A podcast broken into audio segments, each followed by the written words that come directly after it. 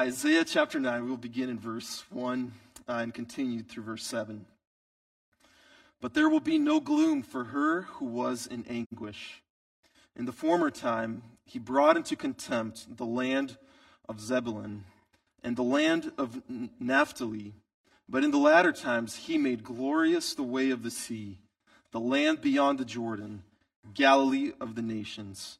The people who walked in darkness have seen a great light. Those who dwell in the land of deep darkness, on them has light shone. You have multiplied the nation, you have increased its joy. They rejoice before you, as with joy at the harvest, as they are glad when they divide the spoil. For the yoke of his burden, and the staff for his shoulder, the rod of his oppressor, you have broken as on the day of Midian. For every boot of the trampling warrior in the battle tumult, and every garment rolled in blood will be burnt as fuel for the fire. For, un, for to us a child is born, to us a son is given, and the government shall be upon his shoulder, and his name shall be called Wonderful Counselor, Mighty God, Everlasting Father, Prince of Peace. Of the increase of his government and of peace, there will be no end on the throne of David and over his kingdom to establish it and to uphold it with justice and with righteousness from this time forth and forevermore. The zeal of the Lord of hosts will do this. This is the word of the Lord. Let's pray, church.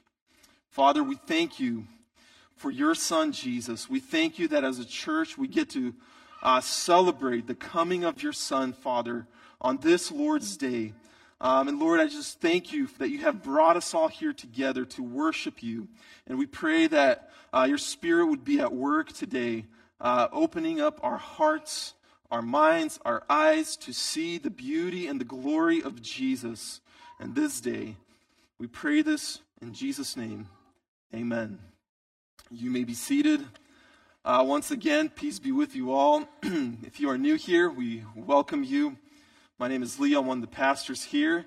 And we also want to welcome our children who are usually uh, in Keiki during this time, but we are so glad to have all of you with us. Um, hopefully, you will understand at least a little bit of what I'm saying. And if you, if you miss something, if you have questions, ask your mom or dad after the service. They'll be glad to explain it to you. Um, we have this cliche that we often hear around Christmas Jesus is the reason for the season. And then Christmas happens to fall on Sunday, and we really get to see if we mean what we say, don't we? Um, but I really think Christmas on Sunday is a cherry on top of this great celebration um, of Christmas.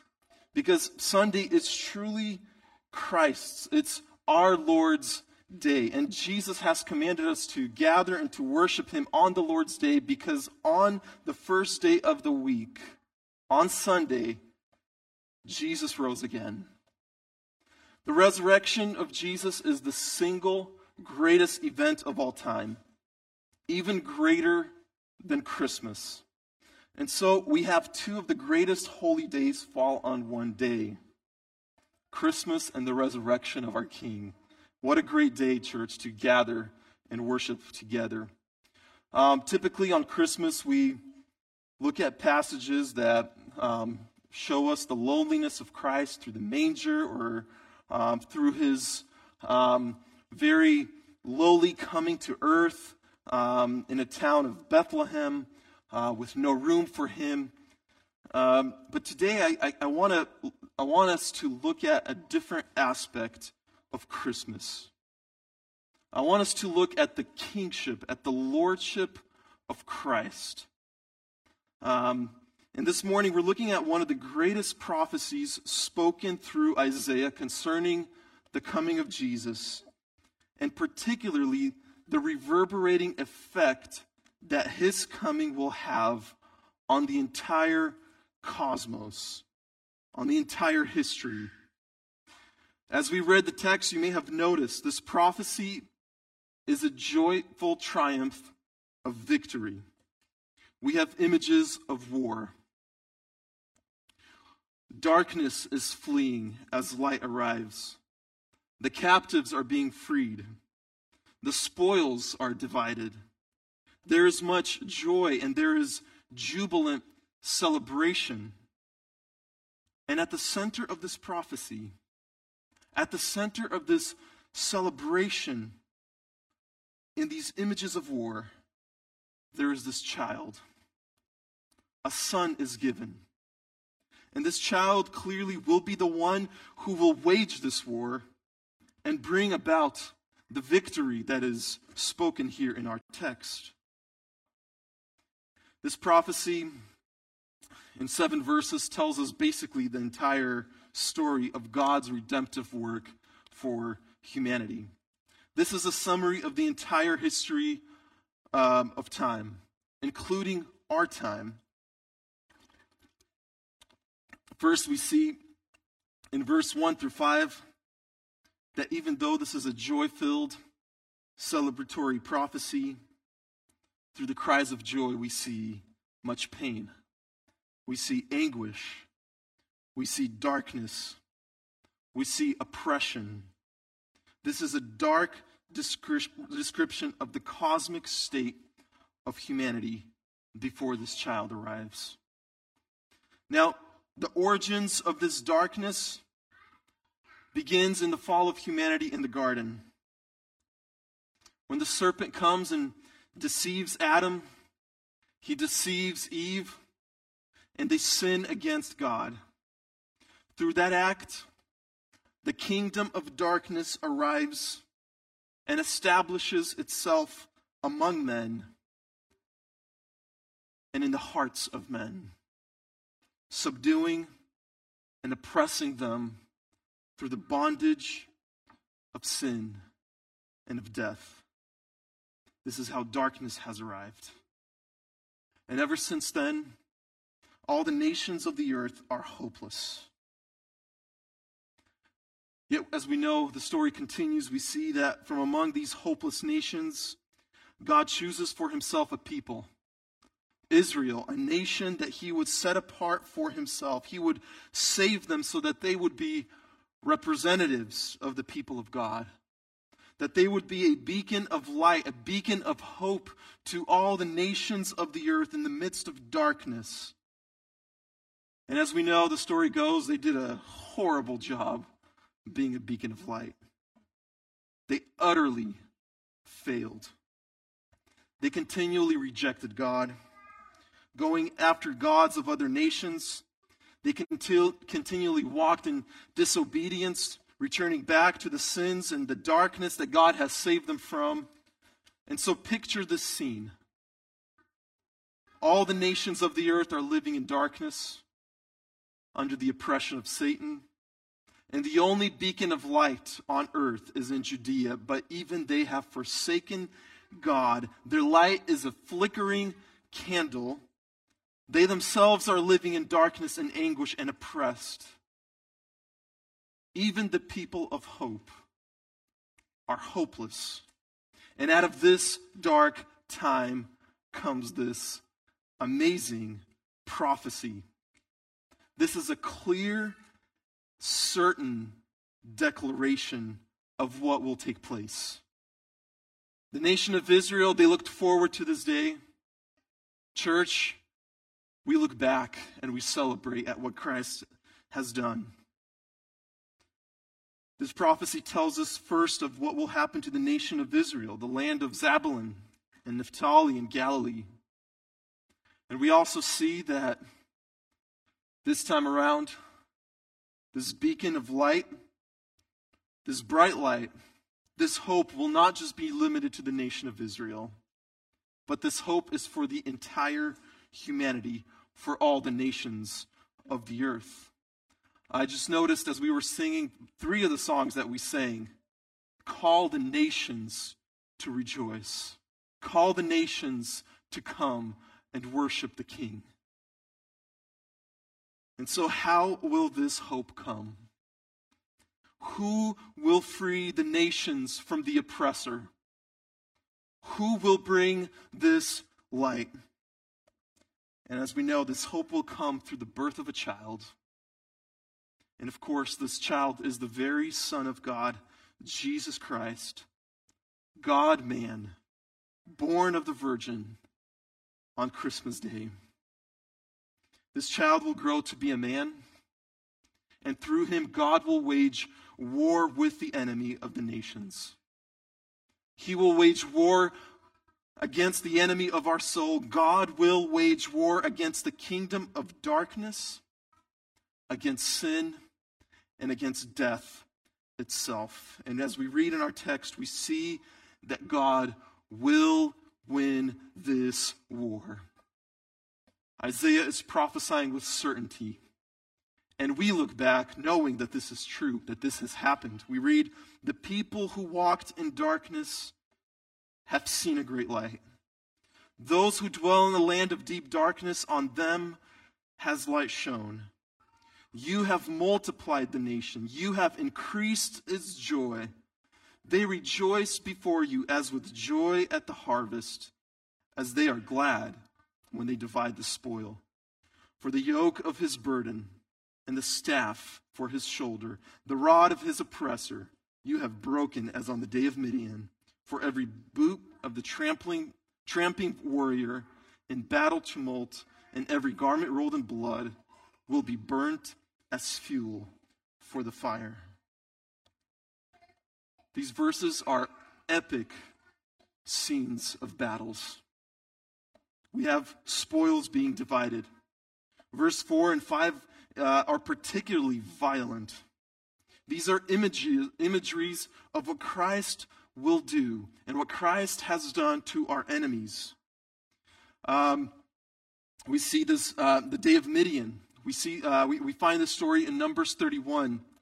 Um, it's a it's it's one of the most brutal uh, battles that Israel has fought. Five kings were killed. All males of Moab were destroyed. The spoils were paraded and then split among the people. And not a single man of Israel was killed. And this is, I'm just looking at the surface. I, I, I want to be careful of how brutal we describe this. Um, if you go to uh, Numbers 31, it is a very violent scene that we see. Verse 5 is another image.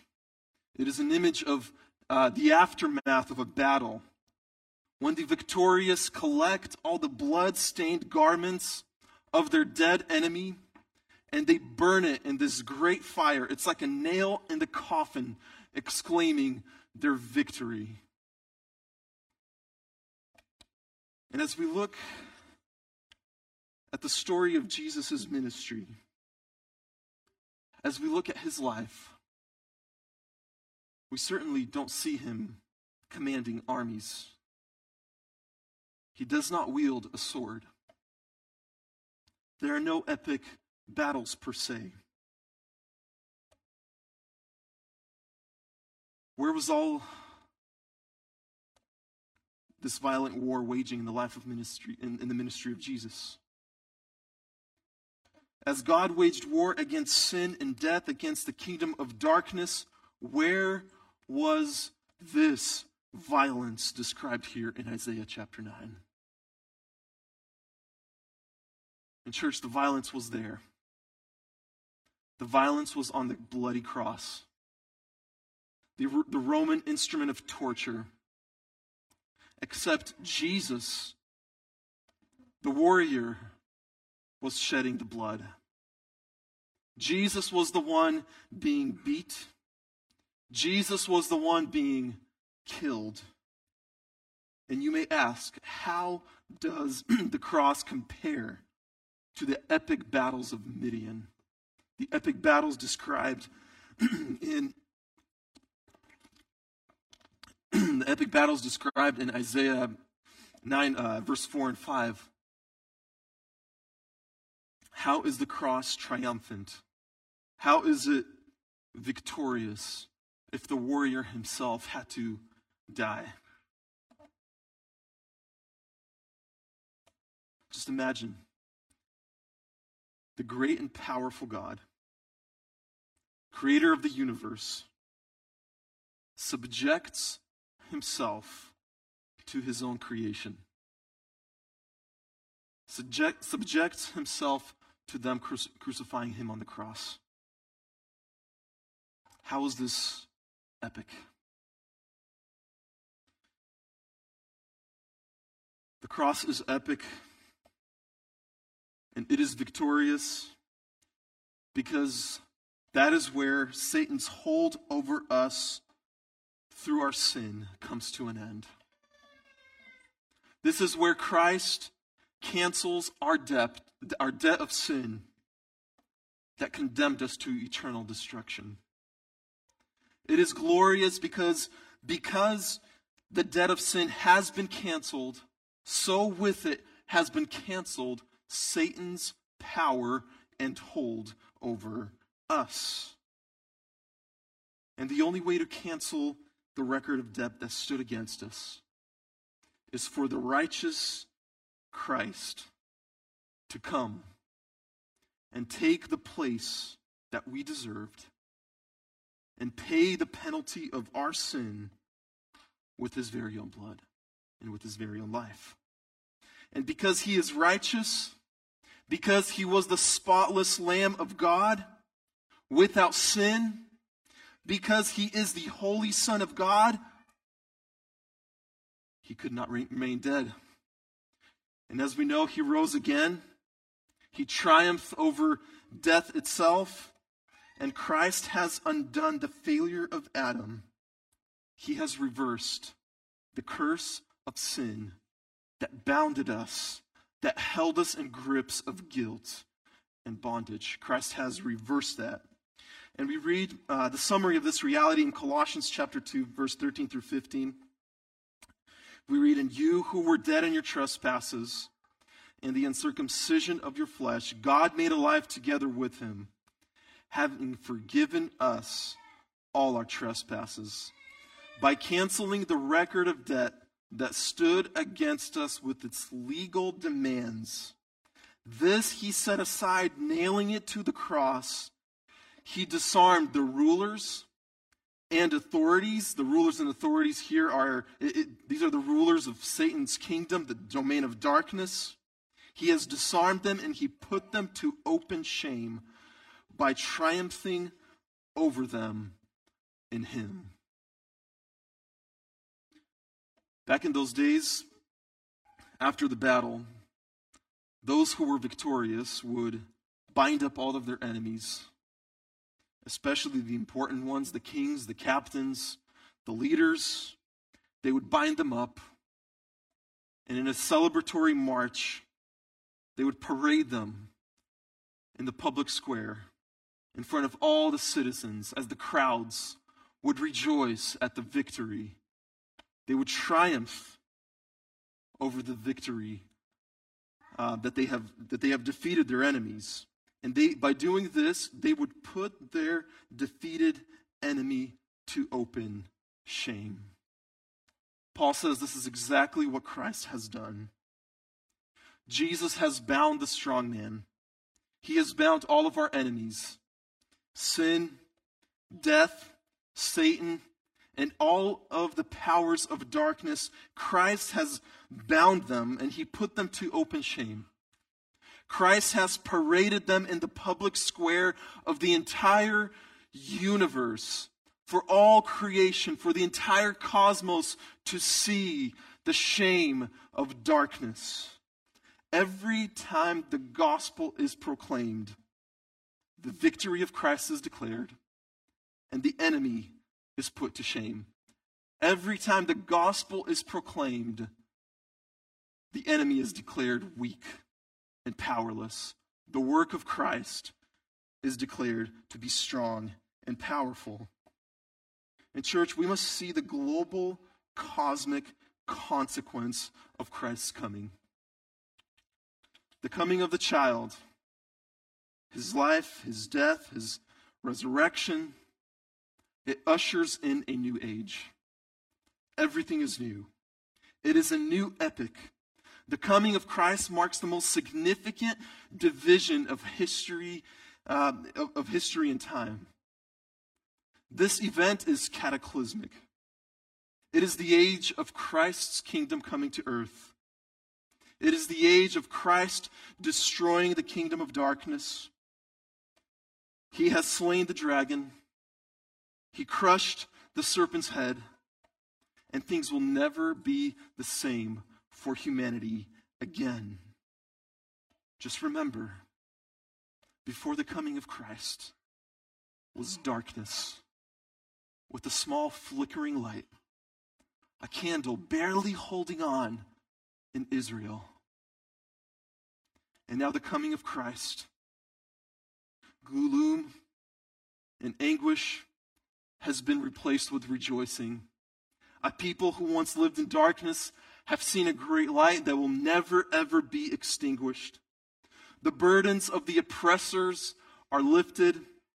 The nations of the earth have seen a great light. And in verse 6 and 7, we read what God will be doing from that point till today and, and, and, and into the eternity future. Here's the image, here's the vision that God gives us. For to us a child is born, to us a son is given, and here it is.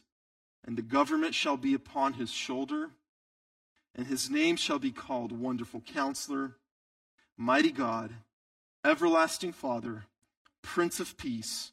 Of the increase of his government and of peace there will be no end on the throne of David and over his kingdom to establish it and to uphold it with justice and with righteousness from this time forth and forevermore. The zeal of the Lord of hosts will do this. As Jesus establishes his kingdom, he is not like our old master. Satan, who has brought evil, who has brought chaos, who has brought bondage to us, our new king, King Jesus, he brings peace. Jesus brings forth righteousness, he brings forth justice. And notice the power of verse 7. This is a promise. This is a promise for Israel then. This is a promise to us, church, today. This is a promise to all the people of God. This is a de- de- definitive declaration. Verse 7 of the increase of his government and of peace, there will be no end. The expansion of God's kingdom will not see an end. This is a fact. This is a promise. Christ's rule over darkness and evil is not temporary. It will never cease, it will only increase. Righteousness and justice will be established from this time forth and forevermore. And look at the last line of verse 7. We read, The zeal of the Lord of hosts will do this. The Father is enthusiastic about this mission. He is zealous for his kingdom. He will make sure that there will be no end to the increase of Christ's power and reign. The Father is behind this mission. He is zealous for it. He is enthusiastic to make sure that there will be no end to Christ's reign. So, church, let's take our inventory. We see the coming of Christ ushers in a new age. It ushers it by defeating and putting to shame all of our enemies, sin and death and darkness. Christ establishes his kingdom and of the increase of his government and of peace, there will be no end. Do you see the magnitude and the glory of these words? Do you see the implications of the coming of Christ? Do you see how his coming changes everything? Church, this means we have a bright future. This means we have a hope filled future. This is why Jesus told Peter, I will build my church, and the gates of hell will not prevail against it. Never. Because there will be no end to the expansion of Christ's kingdom. Church, we are not victims. We belong to a kingdom that will never end. We are not victims. All attempts of hell to stop the advancement of Christ's kingdom are futile. Church, we are a hope filled people. And we are hope filled because Christ is King. The church, sadly, many people think, um, and they, they, they only have this image of Christ the image of a manger, the image of Jesus lying peacefully, surrounded by the shepherds and the sheep. And that image, it has its profound meaning and implications.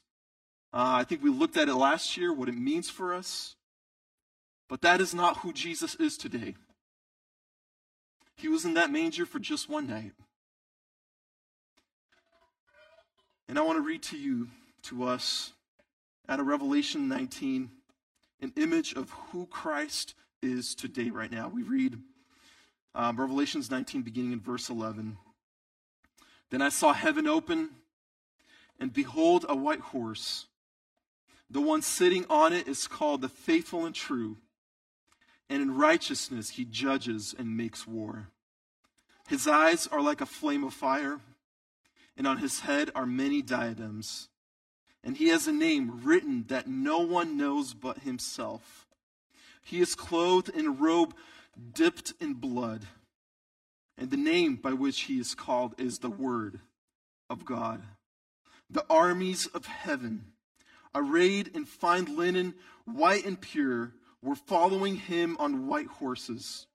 From his mouth comes a sharp sword with which he will strike down the nations, and he will rule them with rod and iron.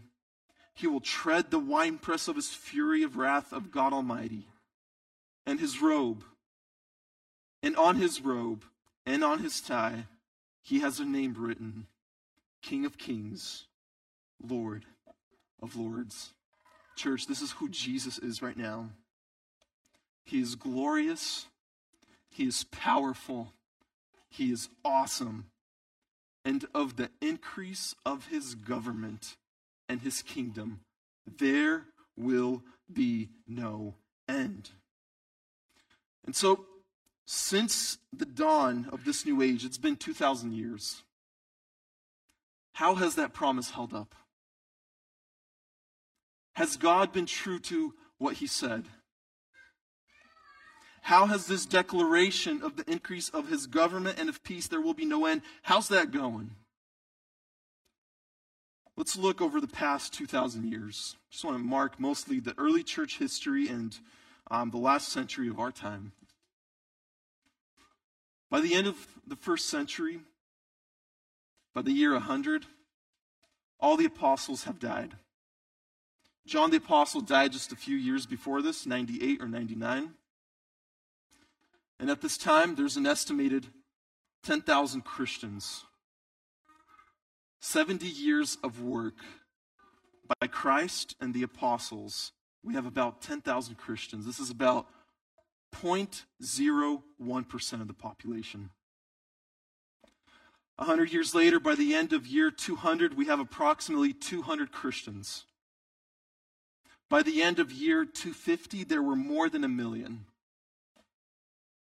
By the end of the year 300, there were approximately 6 million Christian, Christians, and millions during that time were, are believed to have been killed through persecution.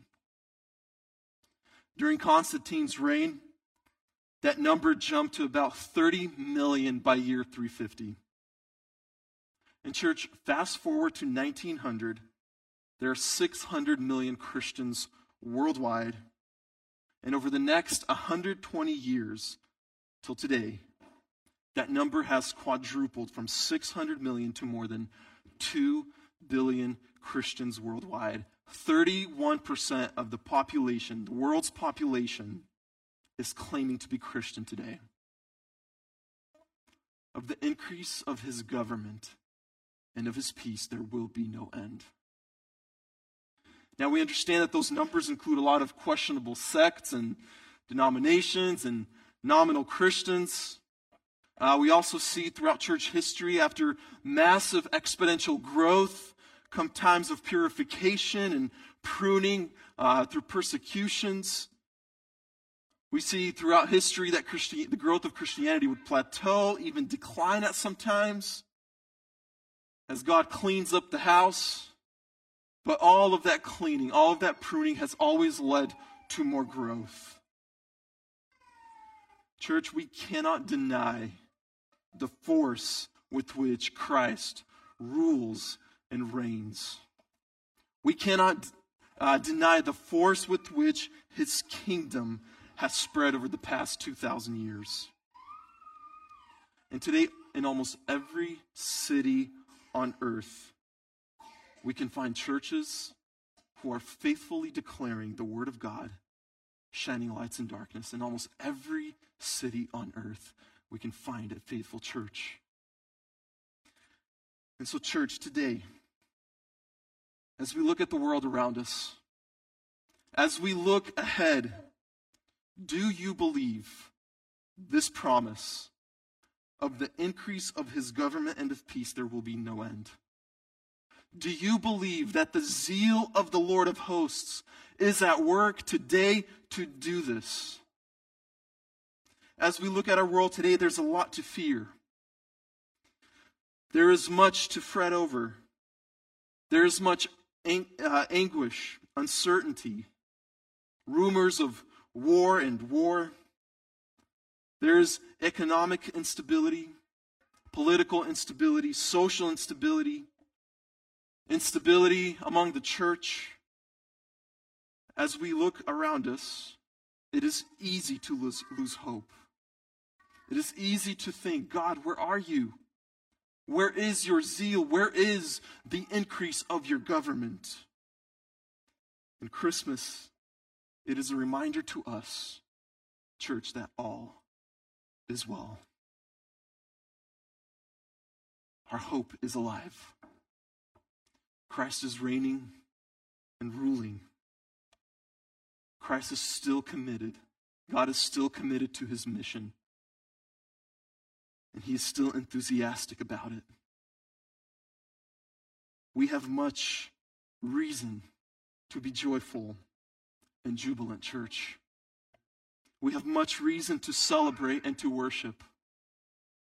The enemy of our soul has been defeated, and we belong to Christ, who purchased us with his precious blood and brought us into his kingdom.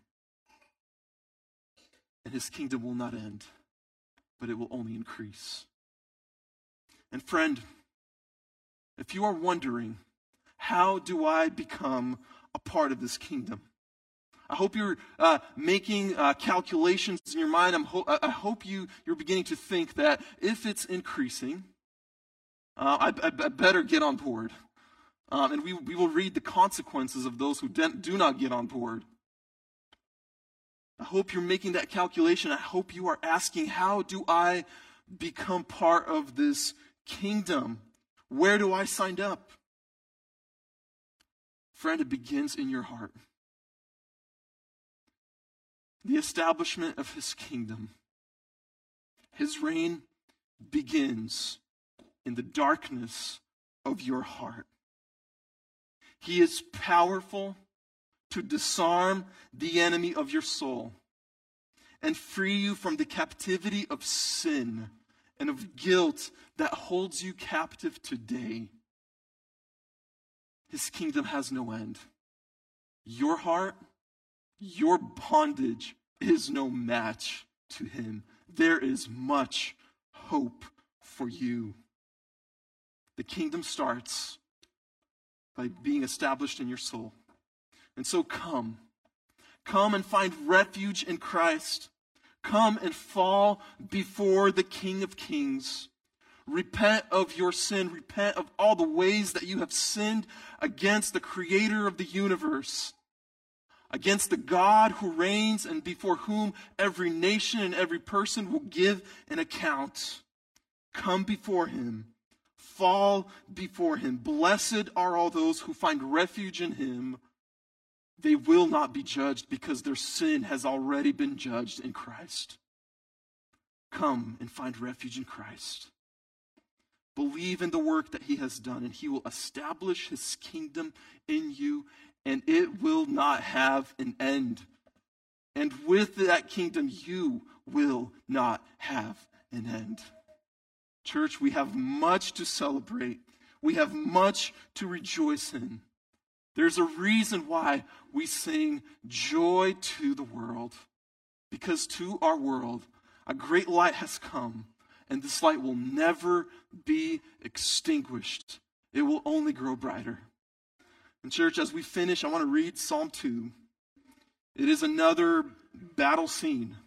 It is, um, it is a psalm that was quoted by the early church.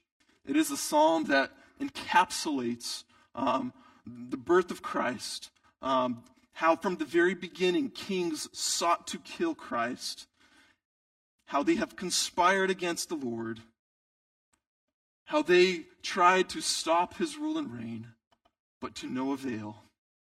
So we will finish with Psalm 2. We will pray and then we will continue to rejoice. We read, Why do the nations rage and the peoples plot in vain?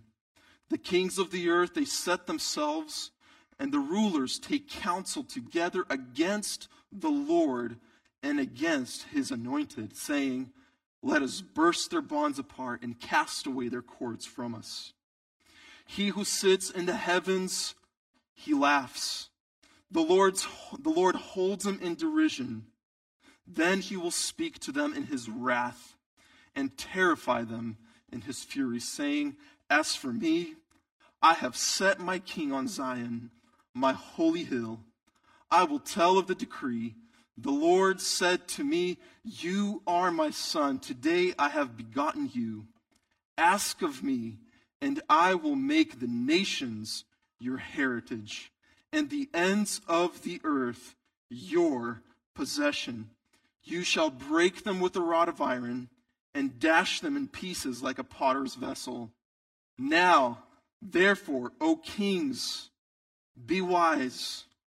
Be warned, O rulers of the earth. Serve the Lord with fear and rejoice with trembling. Kiss the Son, lest he be angry and you perish in the way, for his wrath is quickly kindled. Blessed are all who take refuge in him. Let's pray. Father, again, we thank you we thank you, Lord, for your Son. We thank you that you have not left us in darkness under the oppression and reign of Satan. But, Father, you loved us and you demonstrated this love for us by giving us your Son, who came and triumphed over our enemies, who destroyed sin and death and established his kingdom on earth in our hearts. And Father, we pray as you increase your kingdom, that you would increase it among us, that you would increase it in the hearts of our children, that you would increase it in the hearts of every single person here in our church, that you would increase it, Lord, and establish it in the hearts of those who do not know you, in the hearts of those in whom darkness still reigns, those who are still captive to sin, who are in bondage, Lord, and who are under the oppression of their guilt. Come in, Father. Rule and reign in those hearts. Rule and reign in our hearts today. Fill us with joy, Father, this day as we celebrate your coming, as we celebrate the work of Christ, his death, his resurrection, and as we look ahead to his coming. Father, we thank you for your word. We thank you that through it we have so much hope, Father. I pray that we would not be dismayed. I pray that we would not be filled with fear, Lord, but I pray that we, as your people, would look boldly in the future, filled with hope and certainty of what you have promised. Lord, knowing already, looking back and seeing the fruit of your increase, Lord. Father, fill us with joy, fill us with hope as we go forth and celebrate this day. We pray this in Jesus' name. Amen.